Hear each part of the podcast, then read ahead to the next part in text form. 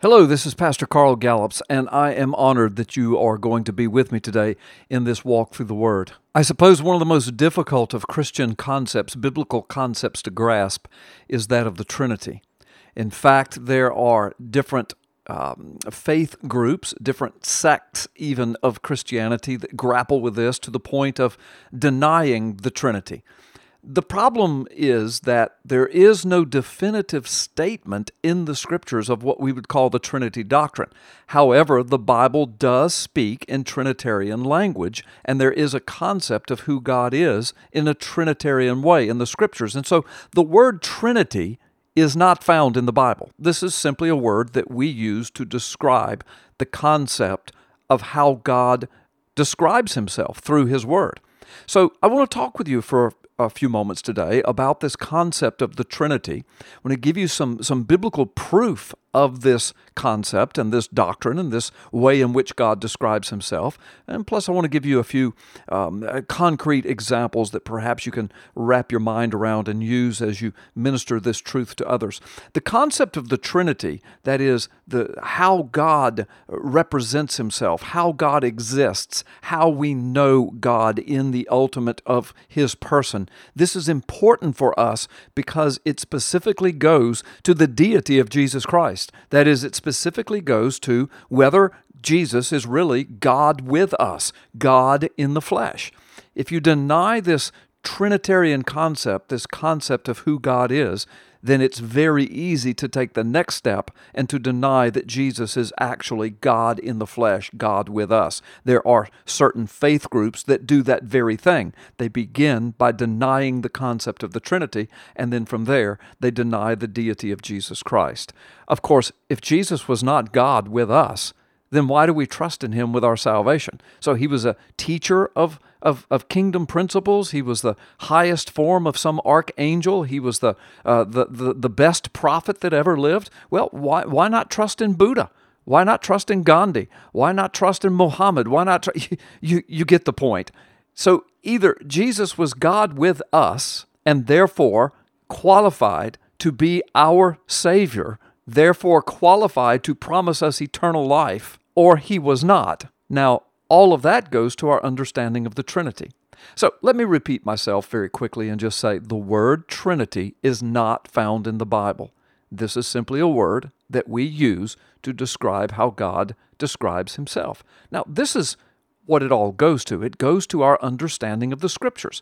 Listen, Trinitarian language is found in the scriptures. 2 uh, Corinthians chapter 13 verse 14. Paul says it like this: "The grace of the Lord Jesus Christ and the love of God and the fellowship of the Holy Spirit be with you all." Okay? So there there is a what I call a trinitarian passage of scripture. Jesus Christ, God himself, God the Father, Jesus Christ, and the Holy Spirit are all presented together in one verse as being equal with one another. As a matter of fact, in this passage of Scripture, the name Jesus Christ comes first. In other Trinitarian passages, sometimes the Holy Spirit will come first. Sometimes the uh, God the Father will come first. But but the bottom line is, you see Jesus Christ, God the Father, and the Holy Spirit all stated together in one verse, one sentence. So I call that a, a Trinitarian language passage of Scripture. But here's what it comes down to. Listen, before we get specifically to the Scripture, let, let me just remind you of this. When we're talking about the concept of the Trinity, what we're trying to do is to talk about the concept of who God is, the person of God. And remember, God is not just some magic man in the sky, He's not just some bigger form of a human floating around in the universe. God is other than us. The Bible says that God created the universe and everything in it. The universe, the cosmos, everything that is everything, all that we know is in the universe, and the Bible declares that that is just one of God's creations. God doesn't exist in the universe, He exists outside of the universe. The universe is one of His creations.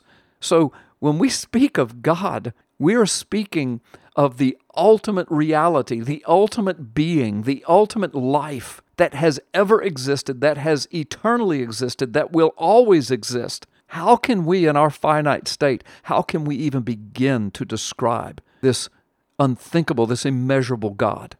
Well, lucky for us, we are blessed in that God has revealed himself to us, at least as much as we can understand, through his word, of course, ultimately through his Son, also as well through his Holy Spirit who lives within us, revealing the truth of his word, the truth of the glory and grace and mercy of his Son, and the truth of his mind and his heart to us. What did I just do? I just used a Trinitarian statement. I spoke of the Holy Spirit of God. I spoke of God the Son, Jesus Christ. I spoke of God the Father. And that's a Trinitarian statement. Why do I use this kind of language? Because the Bible does. We're like ants trying to describe a space shuttle. An ant could bump into the bottom of the rubber tire of a space shuttle and declare that he's now got it all figured out. But you and I would laugh at that ant because we know that he doesn't even understand the vulcanization process of rubber that makes the tire, much less the inner workings of the space shuttle, much less the, the space into which the space shuttle flies and operates, and the, and the computer technology and the, and the people that are inside. An ant doesn't even understand a human being. So, how could an ant understand a space shuttle? Yet the space shuttle exists and the ant exists. So just because one physical reality cannot even begin to comprehend another physical reality, it doesn't mean that one or the other of them doesn't exist. It's the same way when we speak of God. We're the ants, God's the space shuttle. We can't even begin to comprehend Him in the totality and the reality of who He is. But we can speak of Him accurately insofar as He has revealed Himself in a way in which we can understand Him. How do we do that? Well, we go to the Word. So we ask ourselves some questions. Does the Bible say that the Father is God or that God is called God the Father? Well, of course it does. I mean, from Genesis to Revelation, this is a truth. We don't even have to prove that by scriptures. This is commonly accepted even by those who deny the Trinity. God the Father, that's a given. Okay, the creator of the universe, God the Father. All right, now, does the Bible say that the Father is God? Yes. So can we speak of God the Father? Yes. But does the Bible also proclaim that Jesus is God, that the Son is God with us? Well, actually, it does. We go to John chapter 1. In the beginning was the Word, and the Word was with God, and the Word was God. I mean, we can begin right there. There are many other passages. Colossians chapter 1 says that Jesus is the image of the invisible God. And by him, Jesus, all things were made that has been made. Everything that has been made was made through him, by him, for him, and in him all things hold together. I mean, the scriptures declare that Jesus is God. There's no doubt about it. There's no arguing that fact. So, does the Bible proclaim that the Father is God? Yes. Does the Bible proclaim that the Son is God, that Jesus is God, that he is both with the Word and is the Word, that he is with God and is God? Yes, it does. All right. Now, does the Bible proclaim that the Holy Spirit is God? Well, actually, it does. Throughout the scriptures, from Genesis to Revelation, we discover things like the Spirit of the living God, or God is the Spirit. Well, as a matter of fact, 2 Corinthians chapter 3, verse 17, I think of that passage immediately. Now the Lord is the Spirit, and where the Spirit of the Lord is, there is freedom. That's 2 Corinthians chapter 3 verse 17. We're told that the spirit is eternal. In Acts chapter 5, the, the apostle Peter tells Ananias and Sapphira, you've, you've lied to the Holy Spirit. And then it says, when you've lied to the Holy Spirit, you've not lied to men, but you've lied to God.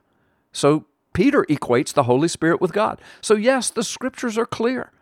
The Holy Spirit is defined as God, as deity. So let me stop. Do the scriptures declare that the Father is God? Yes, undeniably.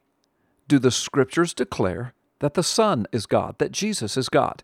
Yes, indisputably. Do the scriptures declare that the Holy Spirit is God?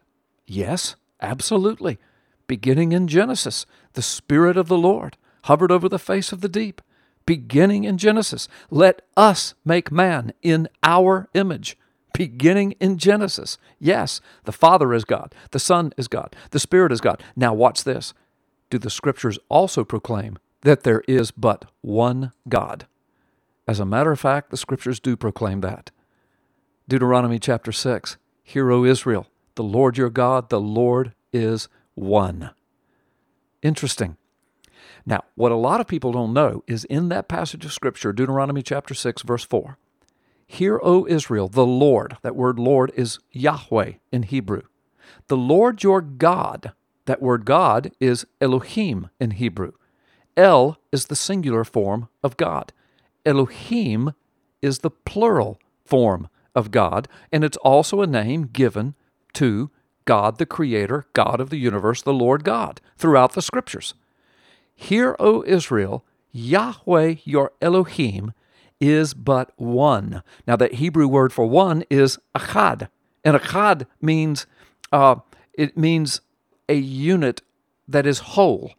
I guess the best human illustration I could use is we walk out into a parking lot and I point to a vehicle, an automobile, and I say, What is that? I point to it, and you say, That's a car. And I say, no, it's not a car. It's uh, tires and it's a steering wheel and it's an engine and it's a, a, a, transmission and it's rubber and it's steel and it's and it's brakes and it's plastic and it's made up of oil and gas. And you stop me and say, wait a minute, wait a minute. Those are the parts. That is a car. That's correct. All of those components make up the whole, which is a singular entity, an automobile. Now, that's just a human illustration and is not perfect. I'm not saying God is made up of pieces, parts, but I'm saying that's what, what the word achad means. It, it's that image of, a, of an automobile, a singular unit, but yet it comes together in unity because it's made up of singular parts. Now, listen to that scripture again. Hear, O Israel, Yahweh, your Elohim, is achad. Yahweh the ultimate creator, the God of the universe, the Holy One, Elohim, who exists in multiplicity, yet he is one, he is singular. There's the definition, there's the, the, the declaration given in the scriptures of who God is. Do the scriptures proclaim that the Father is God? Yes. Do the scriptures proclaim that Jesus is God, God with us? Yes. Do the scriptures proclaim that the Holy Spirit is eternal, that the Holy Spirit is God, that the Lord is the Spirit and the Spirit is the Lord? Yes.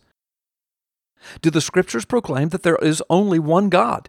We don't serve a God with three heads. It's not a three headed monster. We don't serve three gods. We serve one God who exists in three eternal persons, who exists and has represented himself to us as three three in one, one who is three. This is why we use the word Trinity. I know some people are already scratching their heads saying, but how can this be? Remember, we're ants. We're trying to describe a space shuttle. We declare only what the Word of God declares. This is a deep mystery God is other than us. He's bigger than us. He's grander than us. He is the ultimate reality. We're just one of His creations, but we're the crowning glory of His creation. We are the ones uh, for whom Jesus went to the cross. We are the ones whom God desires fellowship with. Wow. We're in the hands, we're in the arms, we're in the salvation of this eternal, unimaginable, unthinkable God who loves us with a love that we cannot even comprehend. God the Father, God the Son, God the Holy Spirit. And it's the Holy Spirit who draws us to God the Son so that we might be saved, so that we are drawn into the bosom, into the arms of God the Father our eternal Savior, with whom we will dwell forever. There's the biblical understanding of the Trinity. I know it's complex, it's difficult to understand, but this is the Bible truth. Never let anyone turn you away from that amazing truth. This has been a word for you from the Word of God by Pastor Carl Gallups.